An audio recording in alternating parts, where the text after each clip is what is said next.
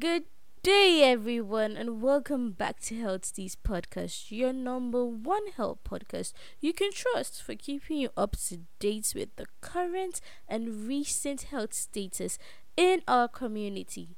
So let's go into today's topic, shall we?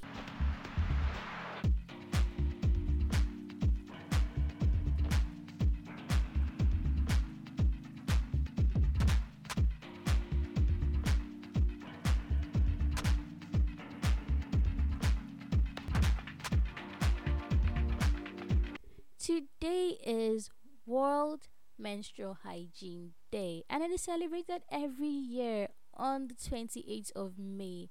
If you can recall, the female menstrual cycle lasts for 28 days every month. So don't you think it's kind of cliche that it's also on the 28th of May? Well, I love it either ways. So, what is World Menstrual Hygiene Day all about? First of all, do we all have an idea of what menstruation is? For those that do not know, is the monthly shedding of the uterus lining.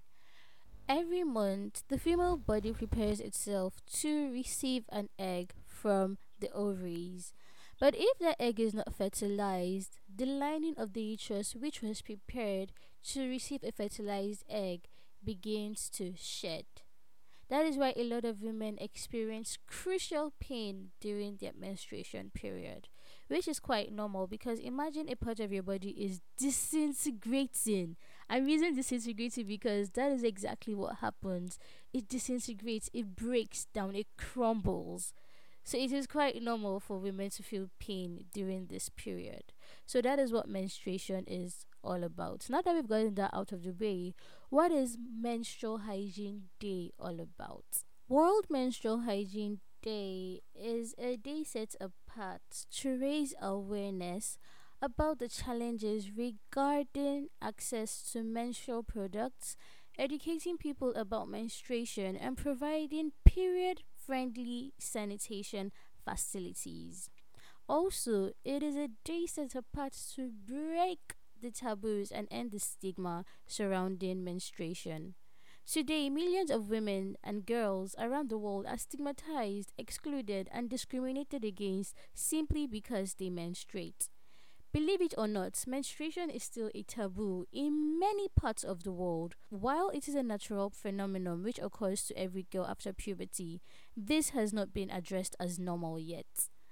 I can remember I read a quote by Judy Grahn when I was carrying out a research for this day, and she said menstrual blood is the only source of blood that is not traumatically induced. Yet, in the modern society, this is the most hidden blood, the one so rarely spoken of and almost never seen, except privately by women and that sparked a lot of memories because I could remember in high school whenever I got stained with blood, I was really embarrassed. And almost all the girls felt the same fear as I did. In fact, we tried to cover up for one another. Thinking back now, I'm wondering why. Why were we ashamed of something that is natural, something we have no power over? Without menstruation, the world wouldn't be as it is because without menstruation, there would be no pregnancy, there would be no fertilization, there would be no babies. We wouldn't even be existing except from Adam and Eve. I can remember even asking my friend once that why why is it that we feel very ashamed whenever we're stained why do people make it seem like it's something that it is not meant to happen at all when it is a natural phenomenon some some people can say oh eh, you should have changed your pad on time so you wouldn't get stained believe it or not it is very hard approaching a teacher to ask that okay you want to go and change your pad i can imagine 13 year old me walking up to my teacher that oh sorry Sapis, I want to go and change my pad. It was a very, very scary thing to do then, and it made us feel very ashamed, which is what World Menstrual Day is all about. Like I said, it's simply a day set apart to break the silence, raise awareness, and change negative social norms surrounding menstrual health and hygiene. Another part I would love to bring up is the fact that parents find it very awkward communicating with their daughters about menstruation. Hey, I can remember when I first started menstruation and I told my mom, she told me that okay, I'm sure they're very educated about in school because they used to tell our parents what they like tell us about in my primary school and they already educated us about this. And I'm like, yeah, sure. And she was like, okay, this is a book. Use it to keep journal on when you have your period, so you would know when your next period is coming, so you wouldn't be caught unaware. And she showed me how to use a pad. A lot of my friends did not learn about menstruation till they got to secondary school and they were scared. I've had a lot of female experiences that they were like, I saw blood and I was very scared. I was very scared. My mom told me about menstruation when I was in GS1, even though I didn't start to like GS2, GS3. Yes. But a lot of people did not have the basic knowledge of it all and they were really scared when they saw it. This shouldn't be happening because I feel like parents should educate their children on what menstruation is all about. The moment they see that okay puberty is beginning to set in even prior to that you can educate your children about it. It's just knowledge they actually need to have. So that when they finally see it they would not be scared that oh my goodness i saw blood i'm dying. Because if friend of mine told me that was her exact reaction and it was hilarious but it's actually a concerning subject. Parents should learn to educate daughters on the correct information I say correct information because I know a lot of parents will tell their daughters that, oh, once you're taught, you become pregnant, which is a fallacy, by the way. Okay, so lest I forget, in the caption, I can remember stating that it's not going to only be for girls. This talk isn't for girls alone. And boys might be wondering why. A lot of you might even be grossed out by the thought of listening to something like this because you're like, ew, it's menstruation. And that is the mindset I am trying to correct in here. So, like I stated earlier, I keep on re-emphasizing, menstruation is a natural phenomenon. It's something we cannot cannot do without. It's like saying, "Oh, the thought of a seed germinating after you plant it is nauseating." But it's part of life. It's still going to grow regardless whether it wants it to grow or not. Even though it's your mindset and you feel like, oh, I have authority over what I want to think. Yeah, that's that's for you. But you should not make people feel uncomfortable simply because they bleed every month. Can I remember maybe I think just two and a particular classmate of mine was stained and the guys were laughing I did not find it really funny because I was like, why are you guys laughing? You're affecting her emotional health. When you do things that are inconsiderate, when someone close to you is on their period, it affects their self esteem badly. The guys had been properly educated. I do not think such an occurrence would happen. Parents also need to educate their male child about the importance of menstruation and how they can help especially their sisters or their close friends whenever they are in this situation. I can remember telling a friend of mine that I was having menstrual cramps and he was like, Oh, sorry, I don't know what to say right now. And I'm like, Okay, I do not blame you. It's just that our society does not really educate the male child about menstruation, also. And that is something I think we also need to work on. Okay, so now to the next segment of this podcast We've been talking about World Menstrual Hygiene Day. So it wouldn't be complete without us actually outlining how to observe good menstrual hygiene and the importances of that aligned with it. Number one on my list, because I actually list out when I'm recording so I wouldn't forget my point. So number one on my list is that you should always change your sanitary materials regularly. Why do I say materials? We all use different sanitary materials during our period. Some use tampons, some use pads, some even use menstrual cups. I don't see what is bad with any of them. I just feel like you should pick the specific one that works well with your body. For example, people that have really heavy flow tend to go more for menstrual cups because it holds more blood and it reduces the risk of being stained.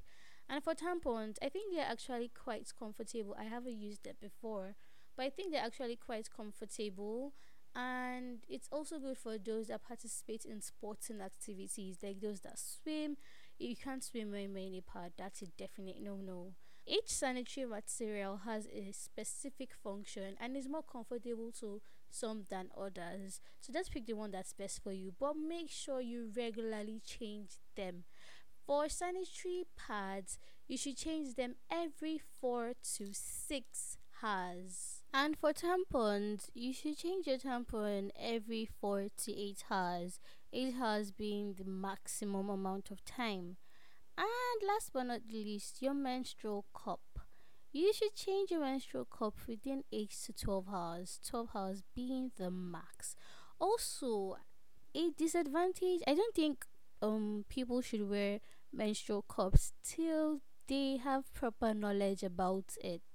A menstrual cup is really hard to place and if you do not know how to do it properly, if you're not careful, if you're not the careful kind of person, you should stay away from it because it could cause an injury if you do not place it in very well. Oh, I almost forgot. We also have sanitary towels or sanitary napkins. They like the name implies they're like towels, yes. They have a clip on um attachment at the side that you can clip under your panties. People also use that. It absorbs more blood and you can you you can reuse it unlike pads that you have to dispose you can reuse your sanitary towels okay so that is number one. I think i've discussed that. Remember to change your sanitary materials frequently. If you have an inquisitive mind like mine i'm sure you would have started wondering why we should actually change our sanitary materials regularly. Well, for starters, it causes bacteria to accumulate, and once there's a high number of bacteria within your vagina, it would cause infections or diseases. Such is such an example is toxic shock syndrome, which is a bacteria disease caused by Staphylococcus aureus, and it is life threatening. Yes, it is life threatening. It could lead to death. And it mostly occurs when people do not change their tampons within the necessary time, which is after 8 hours. So, to prevent yourself from getting an infection or a life threatening disease, remember to always change your pad frequently. Number two on the list, we have properly dispose your sanitary materials. I cannot overemphasize on this fact. Apart from the fact that okay, we live in a country where putting your blood carelessly is very dangerous because of diabolical processes. We also have the fact that if you um dispose your pads or your tampons or whichever products you use if you dispose it carelessly it can attract flies rodents and that can be a real nuisance and uh, people I heard that some people also flush their pads or their tampons. This is very wrong because it can block your toilets and once your toilet drainage is blocked, when things when it start coming back up, it's going to be a nasty sight to behold. So remember to properly dispose your sanitary products. Number three on my list, we have take your bath regularly and frequently. This helps wash away the sweat that you might have accumulated over the day and also the bacteria that might have gathered in the process of you wearing a pad or whichever products you're using. When you take off your baths, even if you do not remember to frequently change your pads, the moment you want to have your bath, you take off your pad, you take off your tampon, you take off your menstrual cup. So that process, when it will remind you that oh, you need to actually change what you're wearing. So it's like it's two in one benefit. And number four on my list, we have no soaps or vagina hygiene cleansers. I'm gonna shake a bit of tables with this one because you people, I get very angry when I hear that people are buying stuff that they insert inside their vagina, which is not medically recommended because there are some drugs that they insert through the vagina. But if it wasn't recommended by a doctor and you're using it for funny, funny means, which we all know, I'm not going to mention it, but you know what I'm talking about. If you're doing that, not only okay, it might actually bring you the um results you want but you're toying with your vaginal health, and in the long run, you're also toying with your life. Most of the people you buy these things from, I'm sure not all of them graduated from medical school or even have a degree in health awareness or anything like that. And you buy things that you insert into your body comfortably from them. I do not know how people reason along this manner, but even as well, even if you're doing you, you have to be very sensible at times. That is for an, a part. Now let me come back to the part I was talking about. Yes, which is you should not use vaginal cleansers. A lot of people buy fresheners. They buy um cleansers because they want down there to be fresh and be smelling like roses. Your vagina should not be smelling like roses. It should not be smelling like perfume oil. It should not be if it's smelling like perfume oil, you have a you have a cause of concern. You have to be really worried because that is indicating that you have a disease. Your vagina has a very delicate pH balance, which is your measure of acidity. And if you tamper with it, the slightest increase or decrease in your pH balance can result into infections or diseases. So not to talk of you introducing cleansers or douching, would I say soaps? I guess soaps. Those types of things, introducing it into your vagina is very risky. Not to even talk of when you're menstruating. It leads to infections and diseases. Also, wear clean and comfortable undergarments during your menstrual periods. Wearing a dirty pant on a normal basis could lead to infections, could even lead to rashes or even craw craw. Not to now talk of when you're on your menstrual period, when your body is in a delicate state and infections are very easy to contract. And I mentioned wear comfortable undergarments, wear comfortable panties, wear comfortable tights. Why did I say this? I've seen people that wear pads and wear on a G string, and I'm like, how do you do this? How? Because it's just it's a funny sight to behold. to be honest, it's a really funny sight. But the pad would not sit comfortably, and it's going to be really discomforting for you when you're already in an irritated mood because when most of us when we're on our period we're very irritated easily angered and things like that. So you're supposed to be able to put yourself in a more comfortable and relaxing mood. I'm not wearing something that would cause discomfort just seems out of place because the pad will be everywhere. It will be sticking everywhere it will be messy you end up getting stained and other factors. So wear clean and comfortable pa- panties also, we have stick to one sanitary option. If you're using a pad, then keep on using a pad. If you're using a tampon, keep on using a tampon. Just stick to the process that is that you feel more comfortable with and is best for you.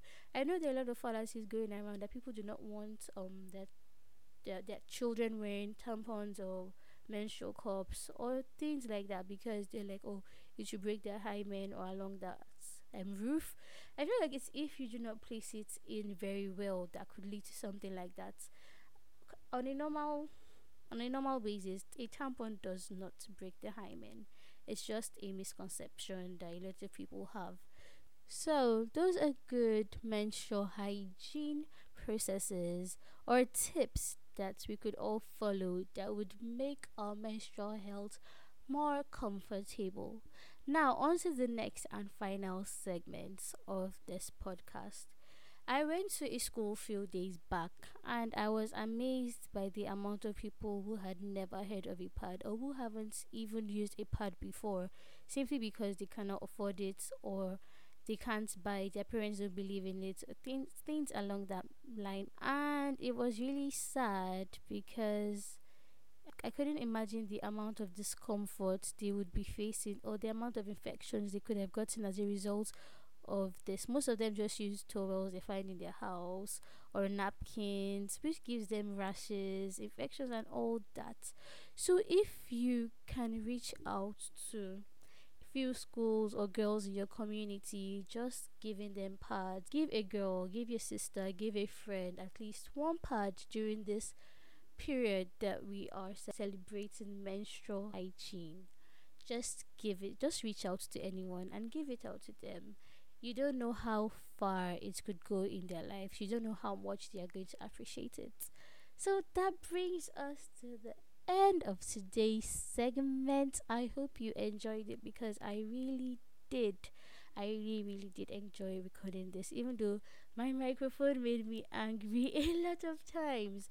I kept on taking retakes, but it's all good now.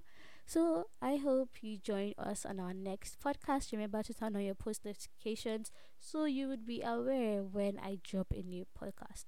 I'm going to try to be more consistent this time around. I think I need to get a new microphone because micro- my microphone gets me really, really angry which is why I don't record a lot of podcasts. So, see you next time. I'm still your girl, Stee.